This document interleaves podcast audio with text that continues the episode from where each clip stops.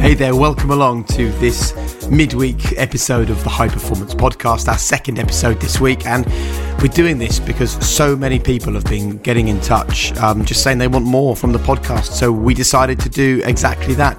As always, um, we couldn't be doing this without our founding partners, Lotus Cars. They're coming to the end I'm sad to say of the Elise and the Exige, two of the most beautiful cars they've ever designed. Um, and you can get all the details on the final production runs of those cars by heading to lotuscars.com. Um, I just really want to say a big thanks to everyone once again for sharing the podcast. We are now getting hundreds of thousands of downloads every single week, and I honestly believe that that is entirely down to all of you that listen to the pod sharing it with other people. We got a really nice message in just a couple of days ago from Orange Chair Crew who said, What a find.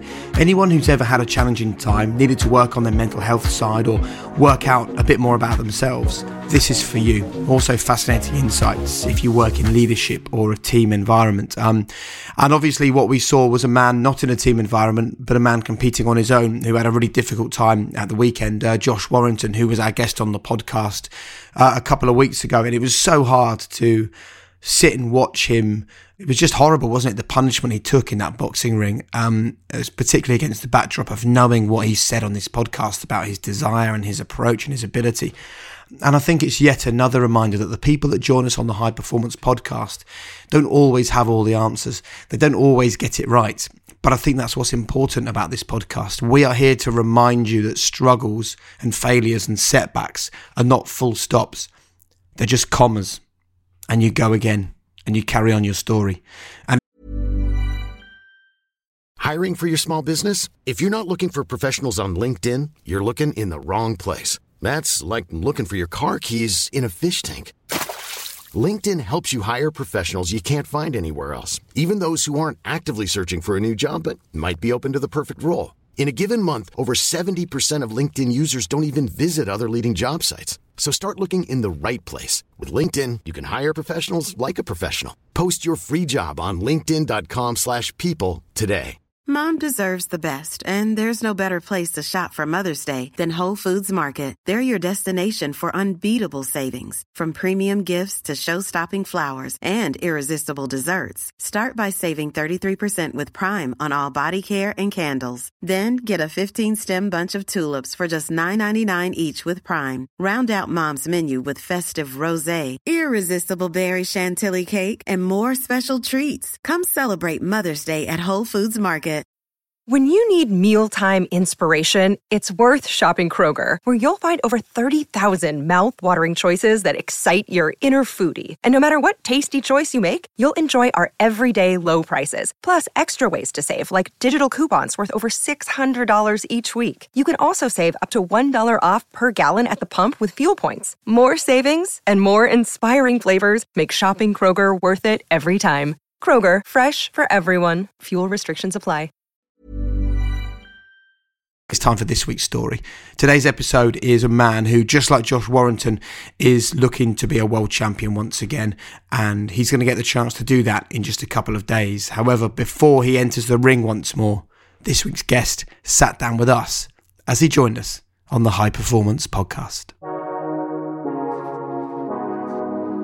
Hi there, you're listening to High Performance, delving into the minds of the planet's most successful artists, visionaries, entrepreneurs, and sports stars with one aim to unlock the things they've learned and apply them to your life. Professor Damian Hughes, expert in high achieving team cultures, is with me as ever. And Damian, look, you grew up in a boxing household, and, and our guest is a boxing household name. So this is a this is an interesting one for you. Yeah, I can't wait, Jake. I've been looking forward to uh, meeting our guest uh, today. I was reminded of um, when we was doing some of the research. Um, I went through some of my old notes. That I did a book years ago on uh, the middleweight boxing champion Marvin Hagler, and there was a quote uh, around him that reminded me of our guest, where he said that boxing doesn't develop character, but it certainly reveals it. And I'm really looking forward to meeting this particular character and finding out a bit more about his story. Great. Well, let's find out then what boxing revealed um, about this world champion. In fact, a former two weight world champion. However, it doesn't stop there. His ambition now is to become a three weight world champion. However, at 33 and after a career lasting over a decade, how does he retain the fire? How does he remain relentless? And what values does he believe have seen him conquer the world. It's a delight to welcome to the High Performance Podcast, Carl Frampton. Carl, welcome to the pod. Thanks for having me on, boys. So let's start where we always do. In your mind, what is high performance? Oh, high performance. Um, it's in sport, obviously. Um, it's what I do. It's it's the, the very elite. It's the very top level. Um, I was when I was an amateur. I was on the Irish High Performance Setup. That was the name of the outfit as amateurs, and the the goal was always Olympic qualification. Um, that wasn't something I was able to succeed in, but I did try. Um, I was always suited to the professional style of, of boxing, I suppose, but um, it's high performance to me just means the elite, the, the best, the best in the world. So at that young age, when you first started boxing, I always think of, you know, when you see the commitment and the dedication that boxing takes, how did you work on creating the mindset of a boxer rather than the mindset of a, of a young lad?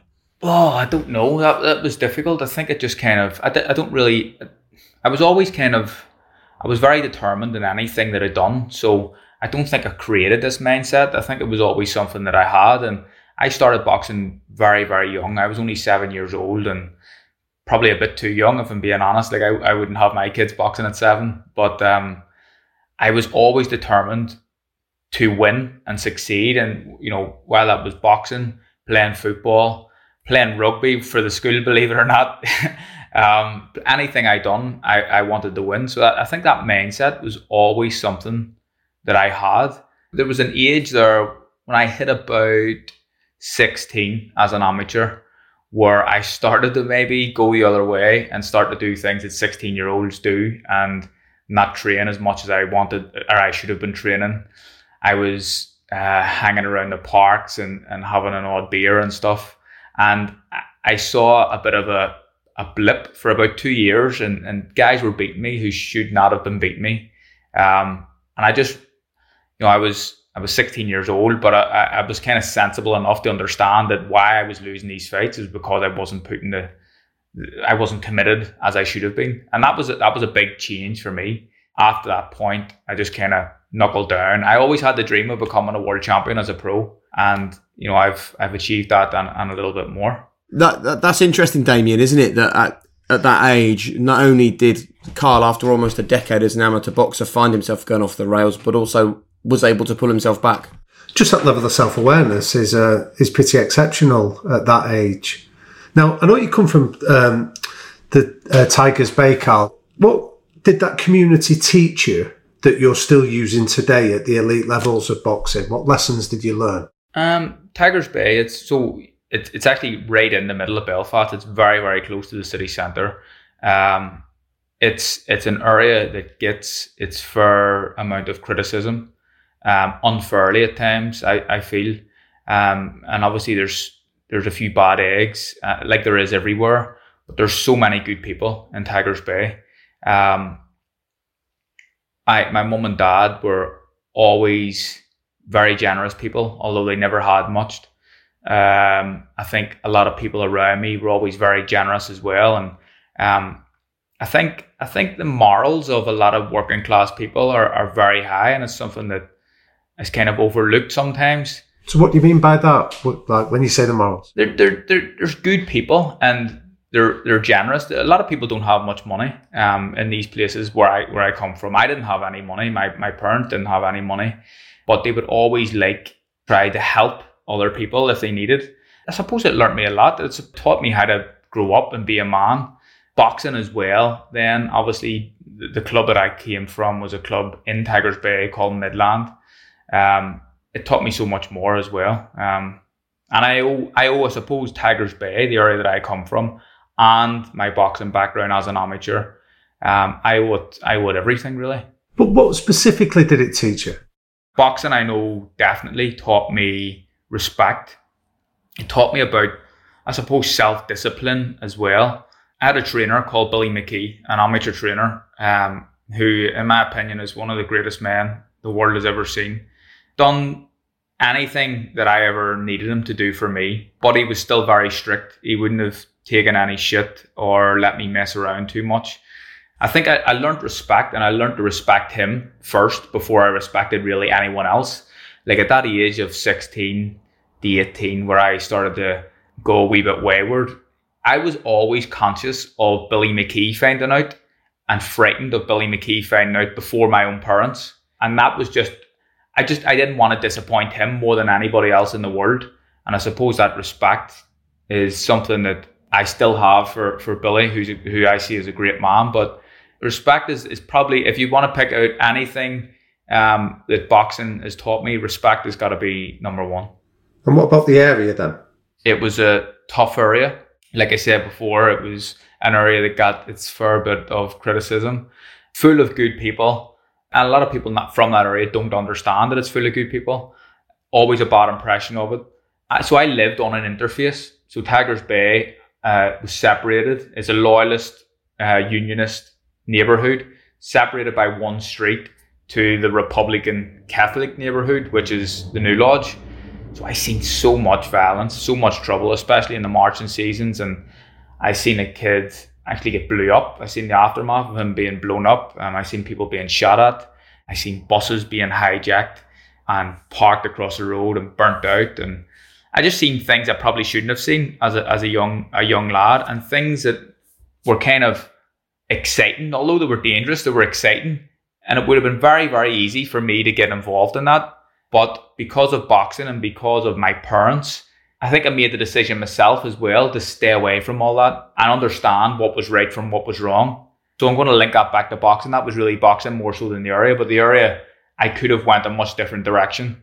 Let's talk a bit more about your upbringing and your mum, who is famously stone faced when you fight. Um, there was a moment though where she hugged you on the way to a ring before the Martinez fight. Um, and you said it was the first time she'd ever hugged you.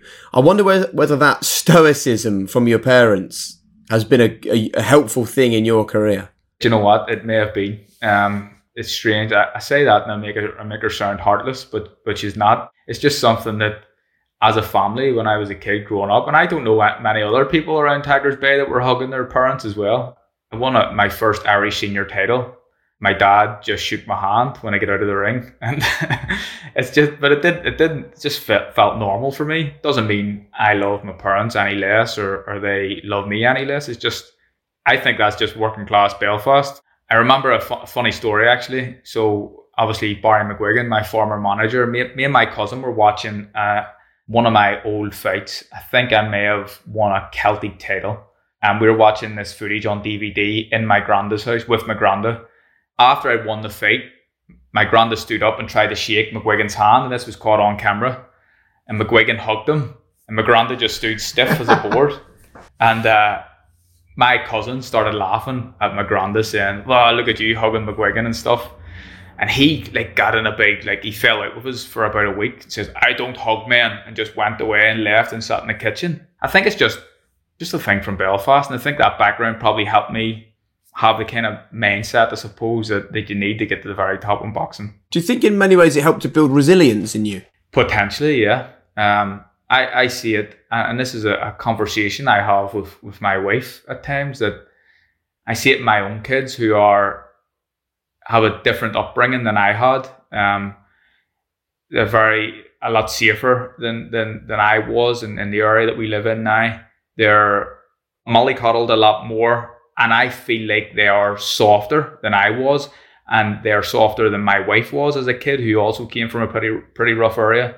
So I think it probably has it has added a bit of resilience to to me. Yeah. Do you hug your children, Carl? I, I'm yeah I'm I'm, I'm probably over the top with them, a, a, bit soft, I suppose my wife says at times. And I think a lot of that's down, down to me being away from home and training all the time. So that I, the, the kids walk over me. Like I, I understand that, I know that, and, and they, they get away with it. And I let them do it because I, I feel like if, I, if I'm away training for two weeks and I get home for a couple of days, you don't want to be the bad dad shouting and, and laying down the law. So I'm I'm very very soft with with my kids. Yeah.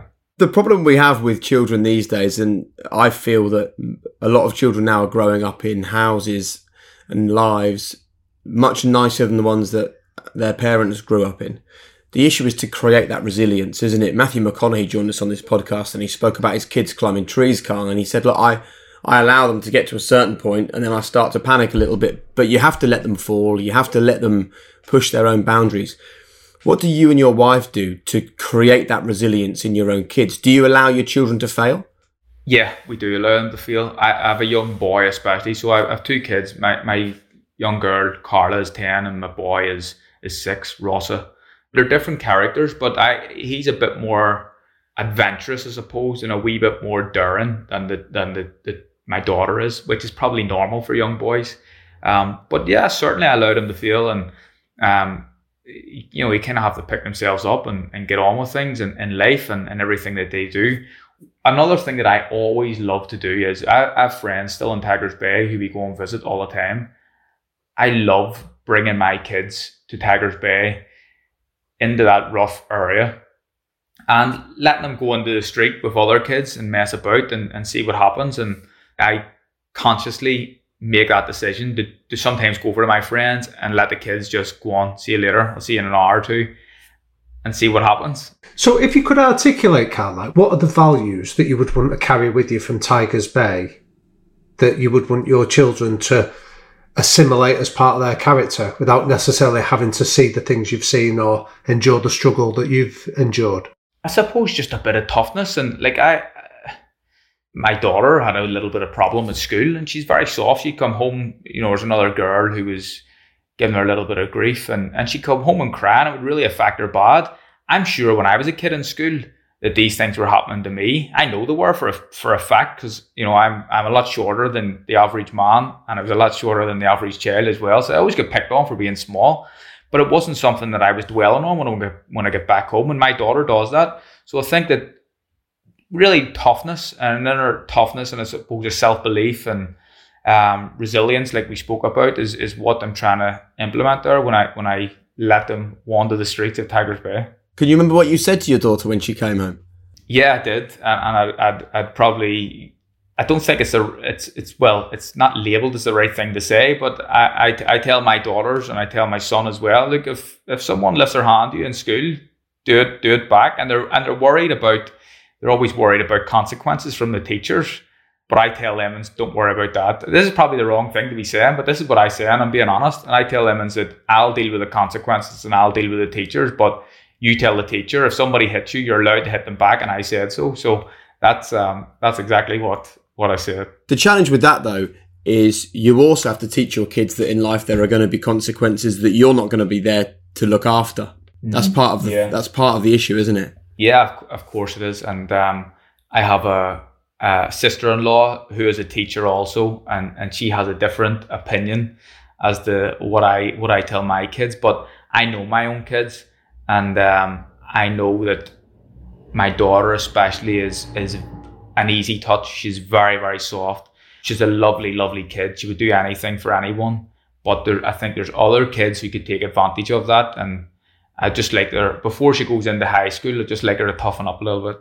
I guess it's a reminder, Damian, in life that things happen to us, and actually, what's important isn't the things that are happening, but our reaction to them. Absolutely, there's always that gap between the event itself and that pause between how we respond to it. And I think it's in that pause and the decisions we make that define the routes in life and the and and the places that we go to. Which leads me, Carl, to want to understand that boxing's an incredibly tough sport. I know um, through my own family background in terms of how a lot of guys that from tough areas often do it, often to escape the places that they've come from to give them to give themselves and their families a better chance, a better life that you're obviously providing now for your kids. What age did you make that decision then that you were going to throw yourself into boxing and do this uh, as a career?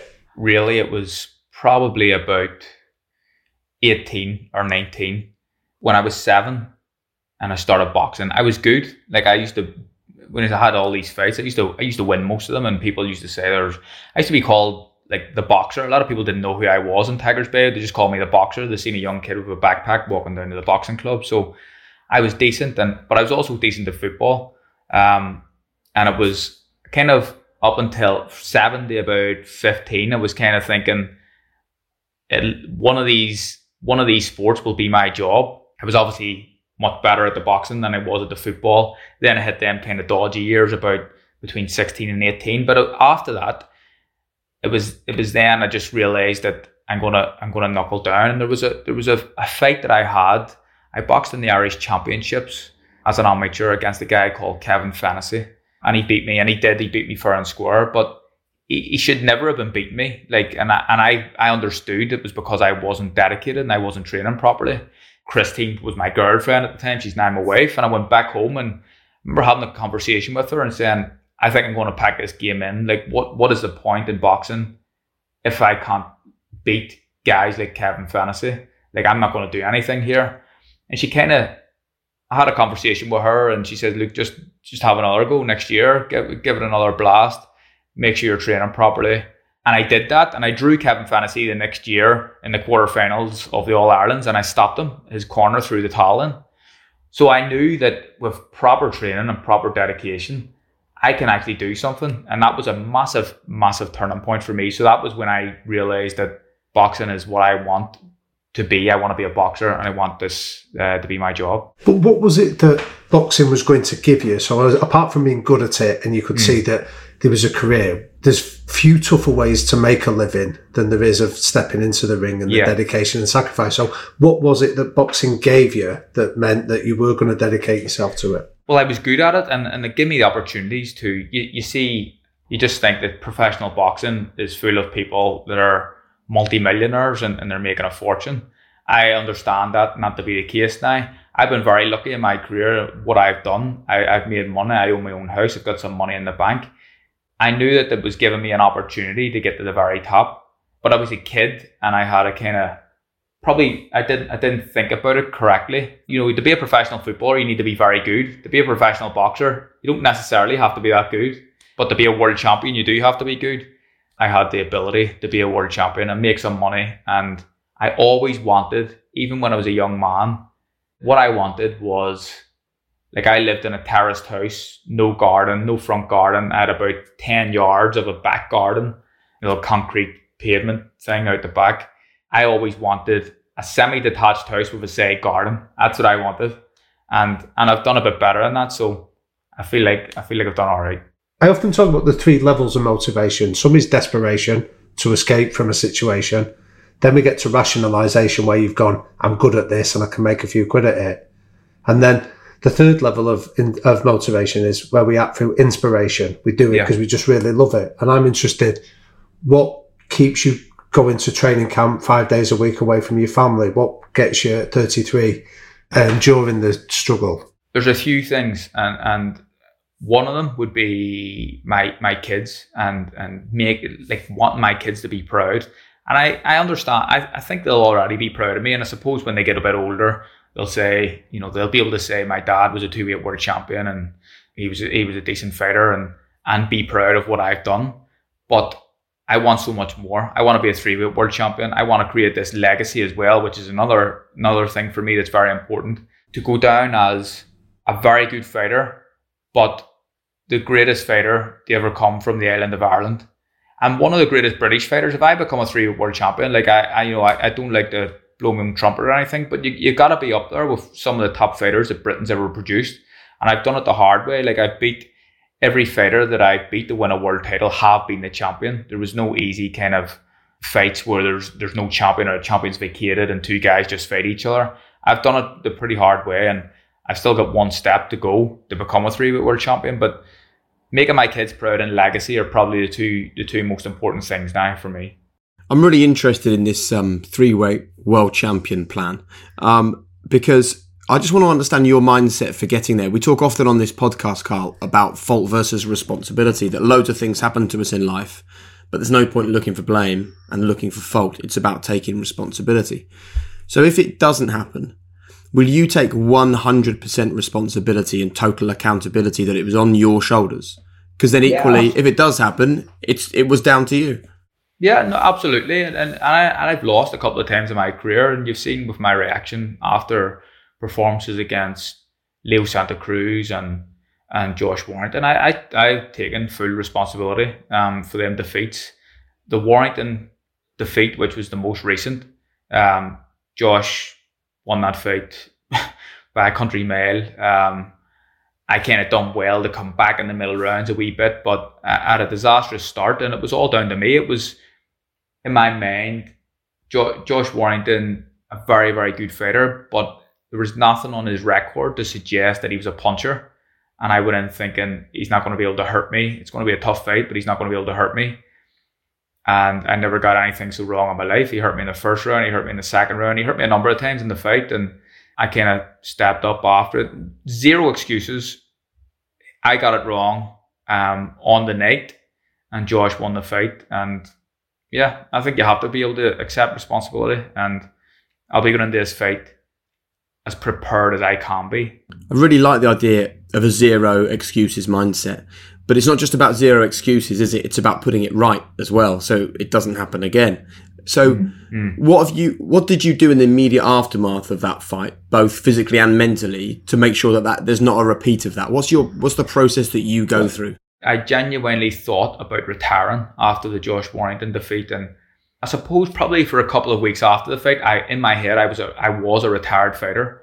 Yeah, I was I was down in the dumps and disappointed with my performance, and I, kind of then tried to think rationally about it, and I I understood that the reasons why I lost the fight. No disrespect to Josh Warrington, I don't I don't know if he's a better fighter than me. He's a very good fighter, but I, I got it so wrong on that night. It played into his hands. And the disastrous start that I had, it was just hard to come back.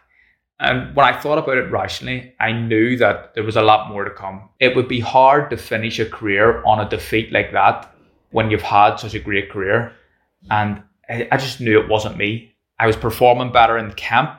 Like in lead up to the fight, I was flying, I was sparring well, but on the night, I just got it. I got it very, very wrong.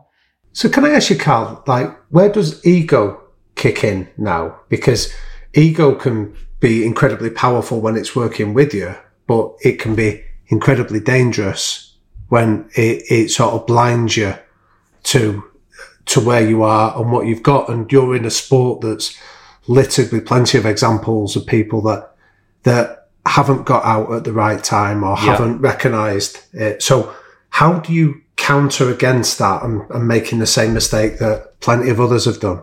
I've got a, a plan in my head and I, I don't want to give that away yet, but I, I, I do I do have a plan as to what I want to do in this game. And you're hundred percent correct in what you say. There is so many fighters that stay in this game way too long and you can see them fighters and you can hear them fighters in their voices and when they speak and they've got a slurred speech. And I know that this is a dangerous, a dangerous, dangerous sport. And I understand the punishment that I've been taking. And this is what happens in the build up to fights. Like it's not just the fight that you have. There's hundreds of rounds of sparring and getting bashed about the head. It's it can't be good for anybody. But it's a sport that I have chosen to do.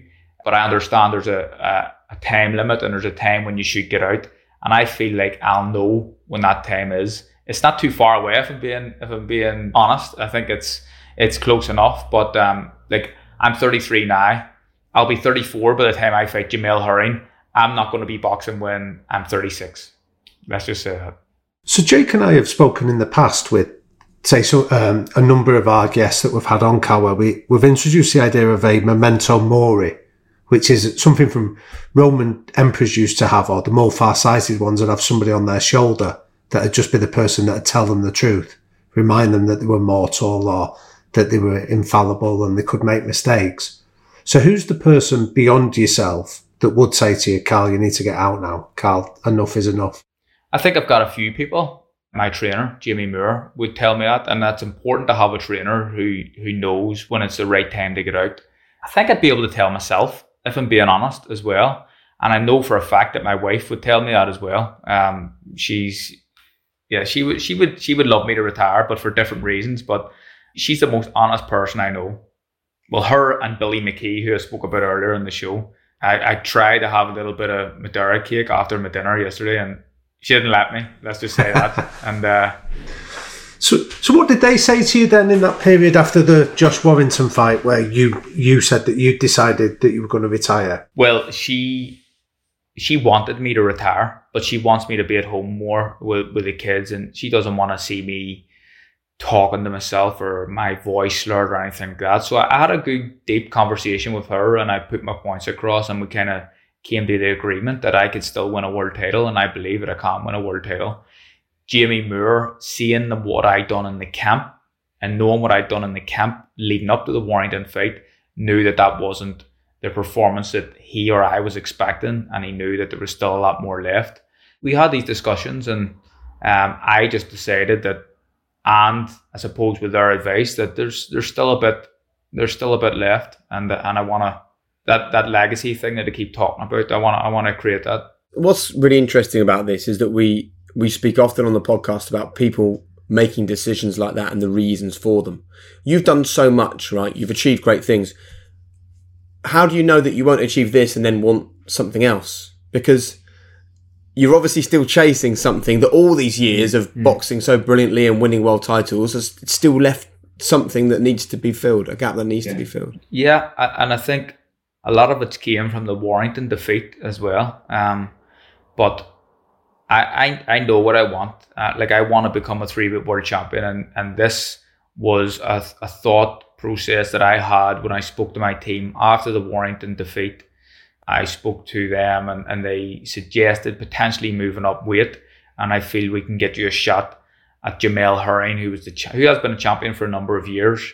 We can get you a shot at Jamel Herring for the the super featherweight title when I heard that, it was like, right, that's the next goal. I, I can become a three world champion, no doubt in my mind. So that's enough for me.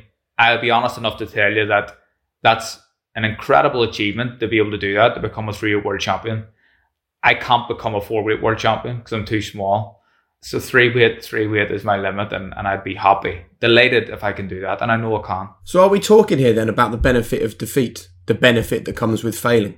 Well, yeah, I suppose we are. I never, never really thought about that um, until you've just mentioned it there. But the defeat that, that Josh Warrington learnt me a hell of a lot. It learnt me to never take a fighter for granted.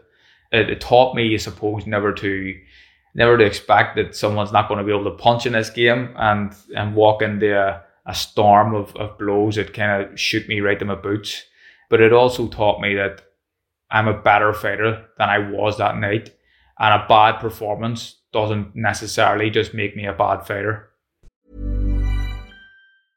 Hiring for your small business? If you're not looking for professionals on LinkedIn, you're looking in the wrong place. That's like looking for your car keys in a fish tank. LinkedIn helps you hire professionals you can't find anywhere else, even those who aren't actively searching for a new job but might be open to the perfect role. In a given month, over 70% of LinkedIn users don't even visit other leading job sites. So start looking in the right place. With LinkedIn, you can hire professionals like a professional. Post your free job on linkedin.com slash people today. Ready to pop the question? The jewelers at BlueNile.com have got sparkle down to a science with beautiful lab-grown diamonds worthy of your most brilliant moments. Their lab-grown diamonds are independently graded and guaranteed identical to natural diamonds. And they're ready to ship to your door. Go to Bluenile.com and use promo code LISTEN to get $50 off your purchase of $500 or more. That's code LISTEN at Bluenile.com for $50 off. Bluenile.com code LISTEN. When you make decisions for your company, you look for the no brainers. If you have a lot of mailing to do, Stamps.com is the ultimate no brainer. Use the Stamps.com mobile app to mail everything you need to keep your business running with up to 89% off USPS and UPS. Make the same no-brainer decision as over 1 million other businesses with stamps.com. Use code program for a special offer. That's stamps.com, code program. But can I take you back to that 2006 Ulster final because that was to me the first significant defeat on that I know from your biography Carl, that because it stopped you going to the Commonwealth Games That's as right. an amateur, that was a big thing. What did you learn from that defeat, which you think was a springboard for you to go on and have such success as a professional? Yeah, that, that was another big one. I, I, I lost to a guy called Ryan Lindberg, who who was a good fighter, but at the time I was I was Irish champion. I was one of the top fighters in Europe as an amateur, and I wasn't even I wasn't expected to lose to him. I think that I just won a a multi nations tournament representing Ireland the week before it. I beat a Russian in the semi final, and then I boxed a Welsh guy in the final. and stopped him on the 20 points rule, which was if you go 20 points in front, the fight automatically is stopped. And I beat him 20 0. So I was flying, I was in the form of life, and I come up expecting to beat this kid, Ryan Lindberg, and he's very awkward and maybe a bit overconfident for me. And he beat me, and he went to the Commonwealth Games, and that was something. I'm a I'm a proud Northern Irishman.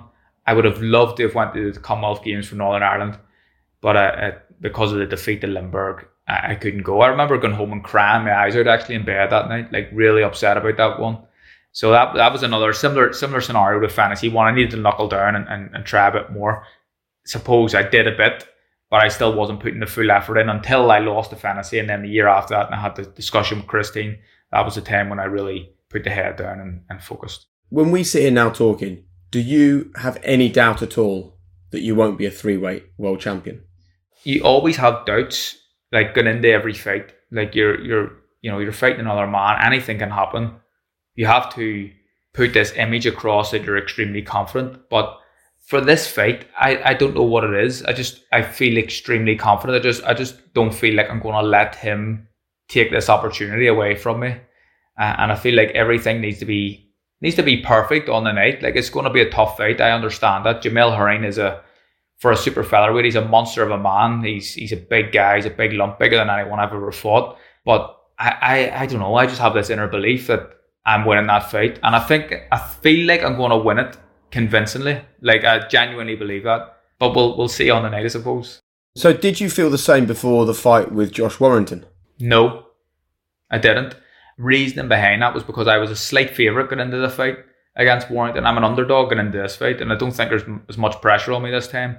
It took me a while to be able to watch the Warrington performance back, and when I watched it, you just look at how relaxed I was. Like I'm never, I'm normally up on my toes and you know reactive and a reactive type of fighter, but I was just so relaxed, and that was because I had the in my head I thought that it's going to be a long fight. He's tough, he's durable, but he can't punch, so he's not going to be able to hurt me. And I think that's why I was so relaxed. Jamel Herring, being the specimen that he is, I know that he will be able to hurt me if he hits me. Um, so I need to be completely switched on for this one. Can Damian and I talk to you about pre-fight fears because it's something that we never really get to talk to fighters about because normally by the time you get to that stage, they're so close to the fight, they don't project anything other than complete and utter self-belief that they're going to win because that's a power. So, how palpable is the fear before a fight or the anxiety before a fight? And for you, when is when does that tend to be at its height? Final session, in the gym, the ring walk, the bell. Mm, I'd say I'd say probably for me it's it's it's being in the change room before before the ring walk. So actually before you do that, and at that moment when you're warming up and you're trying to get psyched up, we have to display this level of supreme confidence as fighters. I think everybody has doubts, and, and if if they tell you otherwise, I, I genuinely think they're talking out their backsides. I think that people have doubts and you're worried about what your opponent's going to bring. You're worried about his punching power because these small gloves, anybody can get hurt, anybody can get dropped or put down. But that all kind of goes away. I suppose for me on the ring walk, and when when I'm in the ring, then I'm ready to go. I'm ready to fight. I'm just thinking about winning the fight. And there's a specific moment. There's a a TV guy normally would give you a knock and say like one minute to go, guys, do the ring walk. That's the moment where you're like, hmm. you know, this is it. It's happening soon. So, what preparation do you do to to to counter that or prepare yourself for that, then, Carl? I don't know if I have any preparation for it. You know it's going to come. You know that's happening. I have something that I do is I, I put pictures of my kids on the dressing room wall, and I do that because I want to remember the reasons why I'm doing this, and one of the reasons why I'm doing this. Um, and I always give them a little kiss before I do that ring walk we've seen Anthony Joshua recently in his fights with all the, the kind of stuffy imagery on the walls that he's put up around on his ring walk.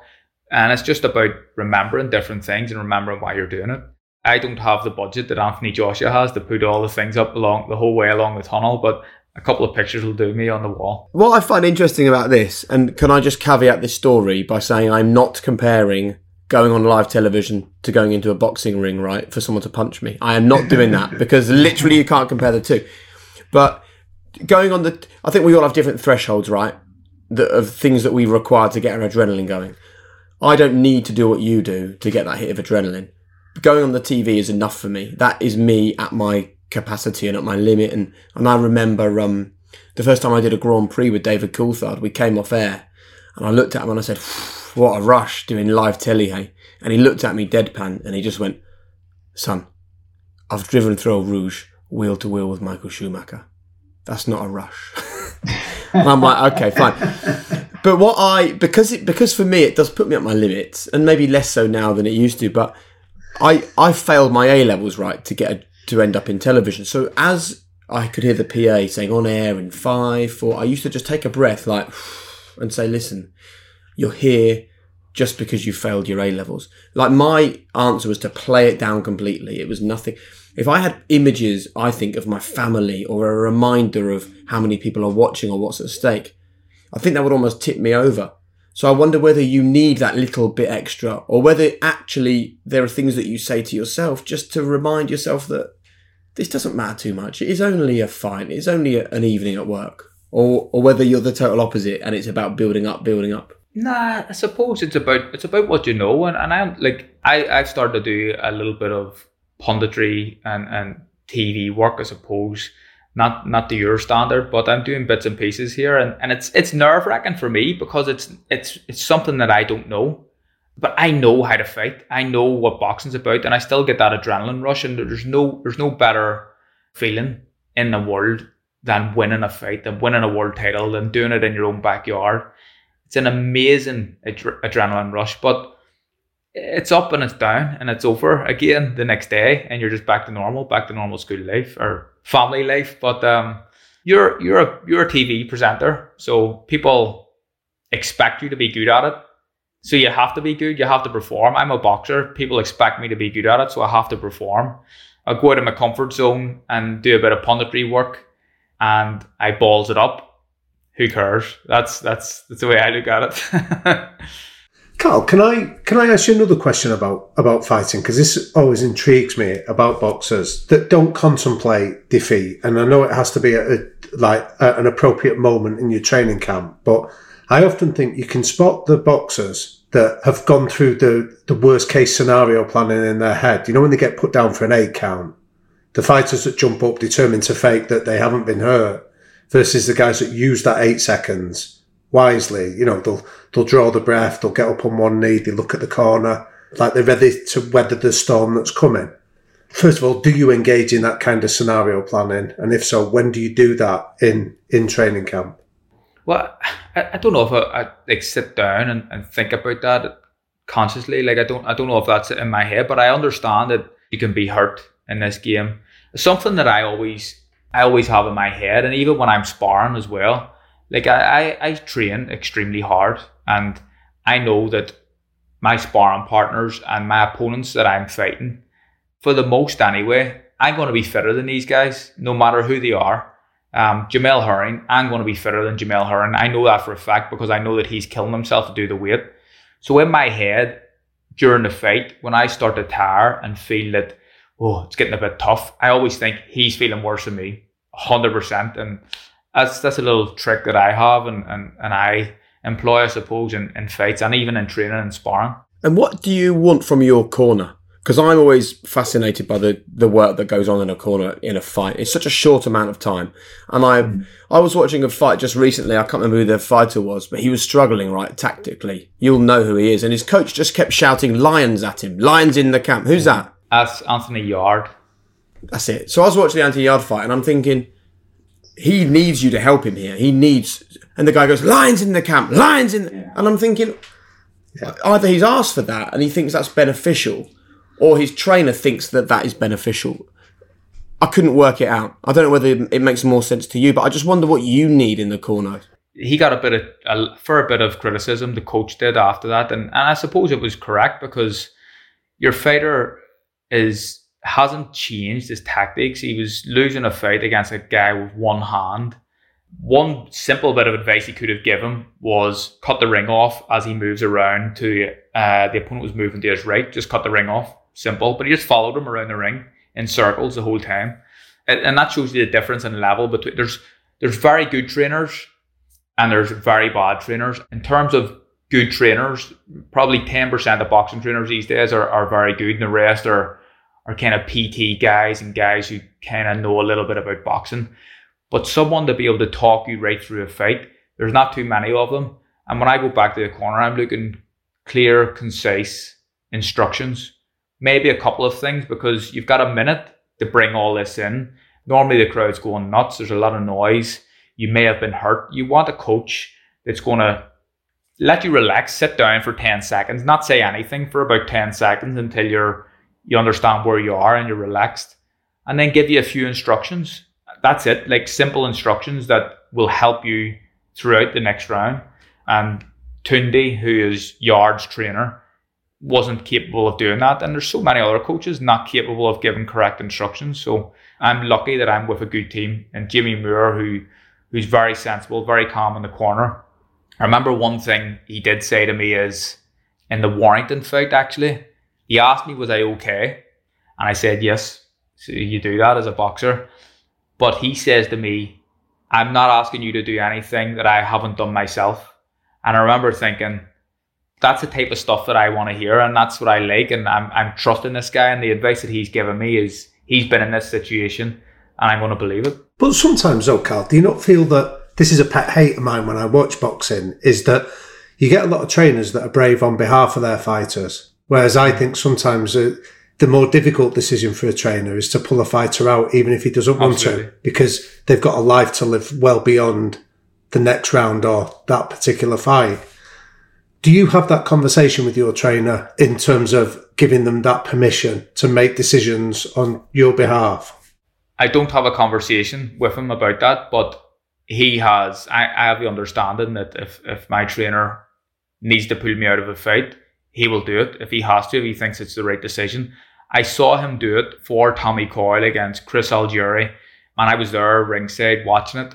And Tommy was doing okay in the fight, and then he started to get hurt, and Tommy was the first guy that Jamie ever trained, so they have this unbelievable bond. Um, they love each other like like brothers.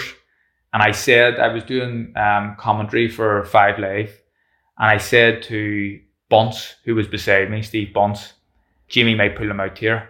And he did it the round after I said that, and it was the correct decision. And Tommy was an uproar. Tommy's a hard, hard man. He didn't want to be stopped, but he understood when he thought about it that that was the correct decision. And I'm never ever going to pull out of a fight. If a ref, you know, if my if my head's falling off and the referee says you okay, I'm saying okay, I'm okay. But I know I have a trainer who can make decisions that are, are for my safety. And how much clarity do you have in those situations when you sit down in the corner? I just wonder how easy it is to become myopic and actually how much you can see the bigger picture. How whether you I watch boxing wondering whether you guys know if you're losing the fight. Well, it, it depends, I suppose, how brutal the fight is. And, and rounds that are close, sometimes when you sit back and watch them on TV, you realize you've you've won that round. But in the moment, you don't know. So you like to get a bit of instruction. I sometimes ask a question when I come back to the corner: Did I win that round? If it's been close, and they say yes or mm, don't know, close one, whatever. Um, but I, I like to listen and I like to try and, and I know there's fighters who are just kind of bamboozled by everything that's going on around them. But I try I try to be calm in them situations and I try to take the instructions on board. I purposely try to do that and I make sure when I sit down in the corner, I'm relaxed and I'm thinking, I'm listening to what he's saying and I'm going to try and implement it in the next round. Carl, so can I ask you about the higher you go in your career that you have done? So you start out as a boy, boxing amateur in Tigers Bay, and you reach the heights that you have done of fighting for world titles. And the higher you go, the more sharks and nefarious or or villains start to become attracted to you. Yeah, and yeah. and, and you've had your own high profile examples of that. Yeah, Can I ask how you go about discerning whether people are good characters or not? It's CB, and this is something that I have talked about with my wife and other people. Like I, I literally if someone's nice to me for a minute, I literally think they're my best mate. This guy's a good guy. There's no way he's not. He can't be anything but a good guy. But I've learned, I suppose, from my own experiences and being burnt a little bit that not everybody is in for your best interest. And, and new guys that are coming around now or who have never been around before kind of have an ulterior motive. And I think that, you know, who, who's, I don't know how many true proper friends I have. You, you have your friends from school who'll always be your lifelong friends, even though you don't see them that, that often anymore, but they're still your friends. And then I have another few, and then I have a load of acquaintances and people who are okay, but I don't have that many close friends anymore. So I suppose my wife helps me when I start talking about someone and someone someone offers me. You know, there was a guy who who I know a little bit, but he he tried to get me involved in um, backing him in a coffee shop. He could source this amazing coffee from South America, and we'll open a coffee shop in Belfast. And I was going to do it, and Christine, my wife, is like, "You don't fucking know this guy. What are you? What are you? And you haven't got a business brain. And I don't know anything about business, so I just need to be careful. I need to be careful." You're a smart guy. You came back after yeah. the Warrington defeat and went, "I wasn't prepared." You came back after that defeat in the Ulster finals and went, "I haven't been preparing myself properly." So you are somebody mm. that is self-aware and and and has a look at yourself. So what have you learned from swimming in these shark infested waters that that that will stop you making the same mistake? Well, I don't I don't know, uh, and I, am not that confident that I wouldn't make the same mistake again if I'm being honest. Um, but I suppose it's good to have uh, Christine in my ear at times. But there's probably a, a fine line somewhere in the middle of between how I think everybody is sound and how she hates everybody. so somewhere somewhere in the middle there. But then how do you square that with Christine saying to you, pack it in, we want you at home, we want you back around here. So she's the one that does have your best interests at heart above anyone else. Well, yeah, of course. She look she she would have wanted me to retire after I beat Kiko Martinez from a world first world title. Like that's I, I know her and that's what she wanted. Or that's what she would have wanted. Um, but she understands as well why I'm doing this and she understands that I believe I can become a world champion. I think she has trust in that belief, um, and and that's it really. And are you totally comfortable now with sacrifice? I think one of the things that people listening to this podcast, and um, it's likely this pod will come out around your fight, just before your fight. I want them to get a real understanding of the dedication and the sacrifice that invo- is involved in living the life that you live. Could you just talk us through it, your sacrifice? Yeah, it's look, it's it's it's very hard. I, am sitting here on a on a Monday. I'm flying back to Manchester tonight. There's uh, a pretty severe lockdown in Northern Ireland at the minute. Um, they're asking you not to leave your house unless it's for essential purposes, opposed to same in the in the mainland UK. Kids can't go to school. They're being my wife is being bombarded with kids' work and schoolwork that she has to do herself because I'm not here to help her. I do not want to go away tonight um, because I don't want to leave her in the lurch and feel like she's.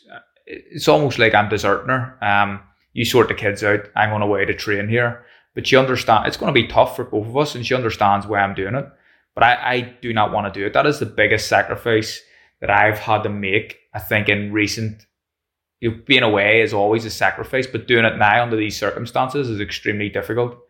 Um, obviously, traveling it isn't ideal for me to be traveling all the time with the potential to pick up COVID um, on the flights and stuff. So I'm actually staying away a little bit more. I'm traveling less. I'm coming rather than coming home every weekend. I'm coming home every second weekend just to reduce the chance of picking up COVID. So it's tough. It's so it's extremely, extremely tough what I'm doing at this point in time. But I have to do it, and Christy understands that. We'd we'd rather there was a different way around it, but there just there just isn't. So when you're halfway through a training camp, this is a period that we speak about a lot on the podcast. We, we call it the messy middle.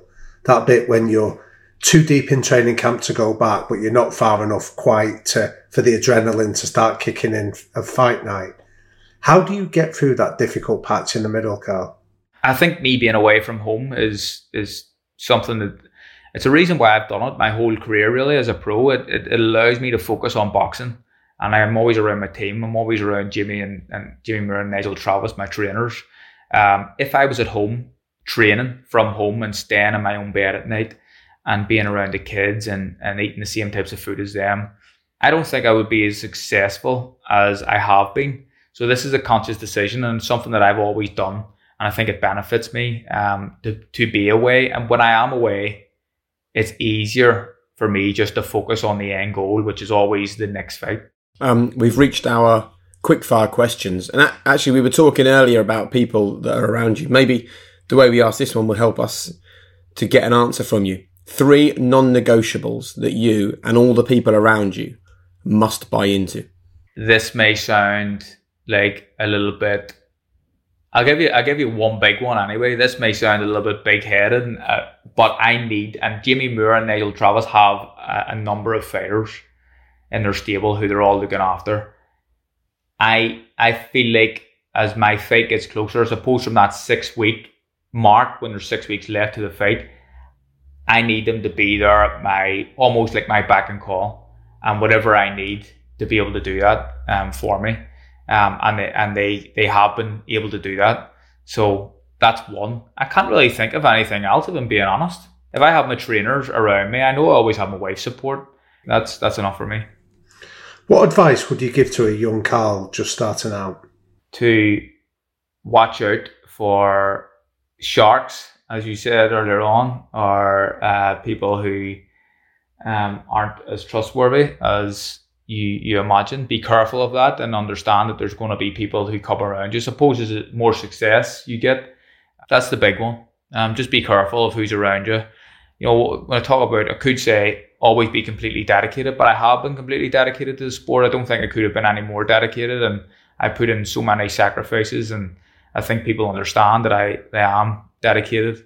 Another one, and this sounds a bit trivial, I would have learned Spanish imagine a young Irish kid going to America and speaking Spanish. The Mexicans would have fell in love with you. So it's never too late, mate. When you're a three weight world champion, you can go out there, one last fight, talk Spanish. Um, Gracias, amigo. de nada. How important is legacy to you? Legacy is is extremely important. The, the most important thing to me is my family, above and beyond anything. But after that is is legacy really, and and I want I don't want to be a flash in the pan. I want I want people to talk about me in the pubs in Belfast and, and Northern Ireland and Ireland and the UK in 20, 30 years time and remember me for a well to be a being a good man and also a great fighter. And what's your one golden rule for living a high performance life? These days, now, for the last three years, I've been completely teetotal, and I haven't, I haven't, I wasn't before that. Um, so for the last three years, yeah, teetotal. It's it's it's I suppose thinking about longevity in your career, um, booze and, and everything else isn't that good for you.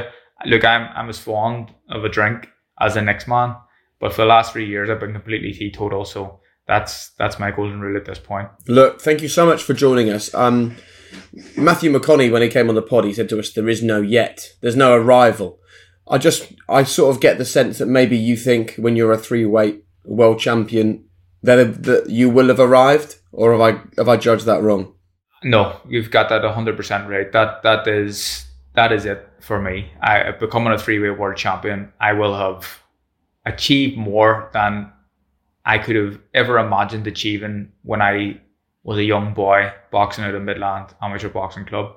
And and this is another thing that I always say, and, and I've I've mentioned this a few times in different podcasts that if I had been granted a wish to become, and I was granted this wish to become a world champion. I was going to win a world title and lose it in my first defense before I turned professional. I think I would have taken that. So, in a sense, I've overachieved, but I know there's still a little bit more to come. Thank you so much for joining us, Carl. It's been a pleasure. Yeah, thank you, Carl. Thanks, boys. Damian. Jake. I think Carl is a really interesting character. You know what I worry about though is that we have people join us time and time again saying there's no arrival, there's no yet, as Matthew McConaughey said. I'm just concerned he's putting so much um, emphasis on this triple world champion tag. What like he's already done it twice at two different weights. So what will change suddenly when he does it for a third time?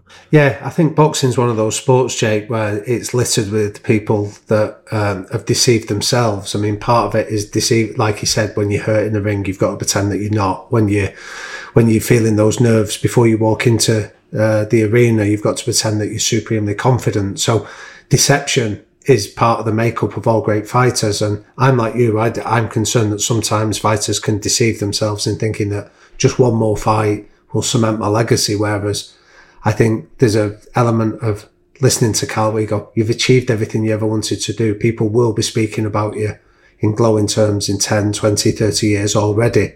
That you're right. I think sometimes investing in one particular outcome isn't always healthy. But, you know, he talks about the fact that he was a boxer from a really young age, almost too young, he said to us. Um, the problem is, if that's all you know, you can have no fear stepping into a ring, but you can have fear when you no longer get the opportunity to step into a ring.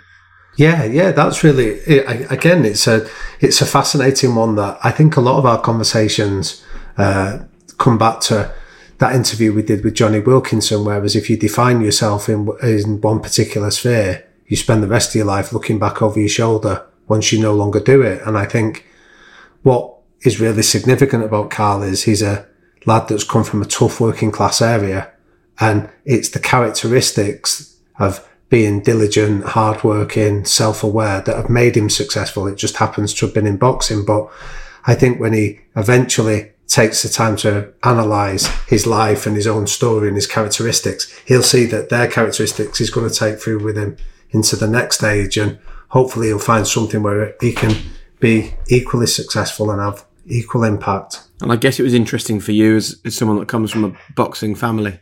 Yeah, I feel I, I, I find it a real privilege to be around boxing. I mean, that's my sport. I grew up where my dad was a boxing coach and I grew up around fighters from being a, really young lad. And I've got the ultimate respect for it. I think it is, a, as I said before, it's a sport that doesn't just develop character, it reveals it. And I think it's a place where what you do in the shadows uh, is shown under the spotlight of a ring. And I think that's why it was a privilege to speak to Carl. I think he's a good man, uh, doing good things. Top man. Thanks, Damian. Thanks, Jake. Real privilege. Thank you. Well, I really hope that you enjoyed that episode. As always, it makes such a difference to us if you can rate and review the High Performance Podcast wherever you get your podcasts from. It's kind of a difficult one to explain, but the way the algorithms work, it just means that the more that you can rate and review, then the more people see us and the more impact that we can have. And that is what this podcast is about. Me and Damian have said it time and time again. This podcast is about the outcome, not about the income. And I saw a really nice quote this week that I just wanted to share with you very quickly. And it basically said that you've got two choices in life. You can either mold yourself to fit the world around you, or you can force the world around you to fit you.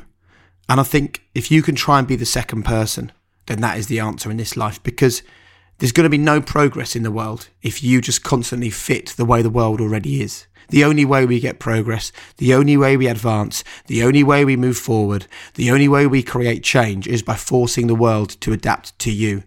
So, if I was to give you one message to take away from this week's episode and from the High Performance Podcast as a whole, it is just continue to be you. Don't feel you need to mold to fit the world. Make the world fit you and just make sure that your intentions are good. If your intentions are good, then it's absolutely fine for the world to fit around you. And Eddie Jones made some brilliant points as well on uh, another episode that came out on Monday. If you haven't listened to it yet, do check out the England rugby coach, Eddie Jones, talking about exactly that being yourself in a world where it's so easy not to be. Um, and that's it. Thanks very much for joining us for this second episode of the week. Don't forget, on Friday, we're also going to be releasing our short little extra bite sized clip of the High Performance podcast just to give you that little boost into the weekend. But thank you so much to Lotus Cars for their hard work on this episode. Thanks very much to Finn Ryan at Rethink Audio. Thanks to Hannah and Will, who are part of the High Performance podcast team. Of course, my co host and uh, Professor Extraordinaire, Damian Hughes. But most of all, thank you to you. Without you, we are not having the kind of impact that this podcast has created. See you for another episode very soon. Have a great day.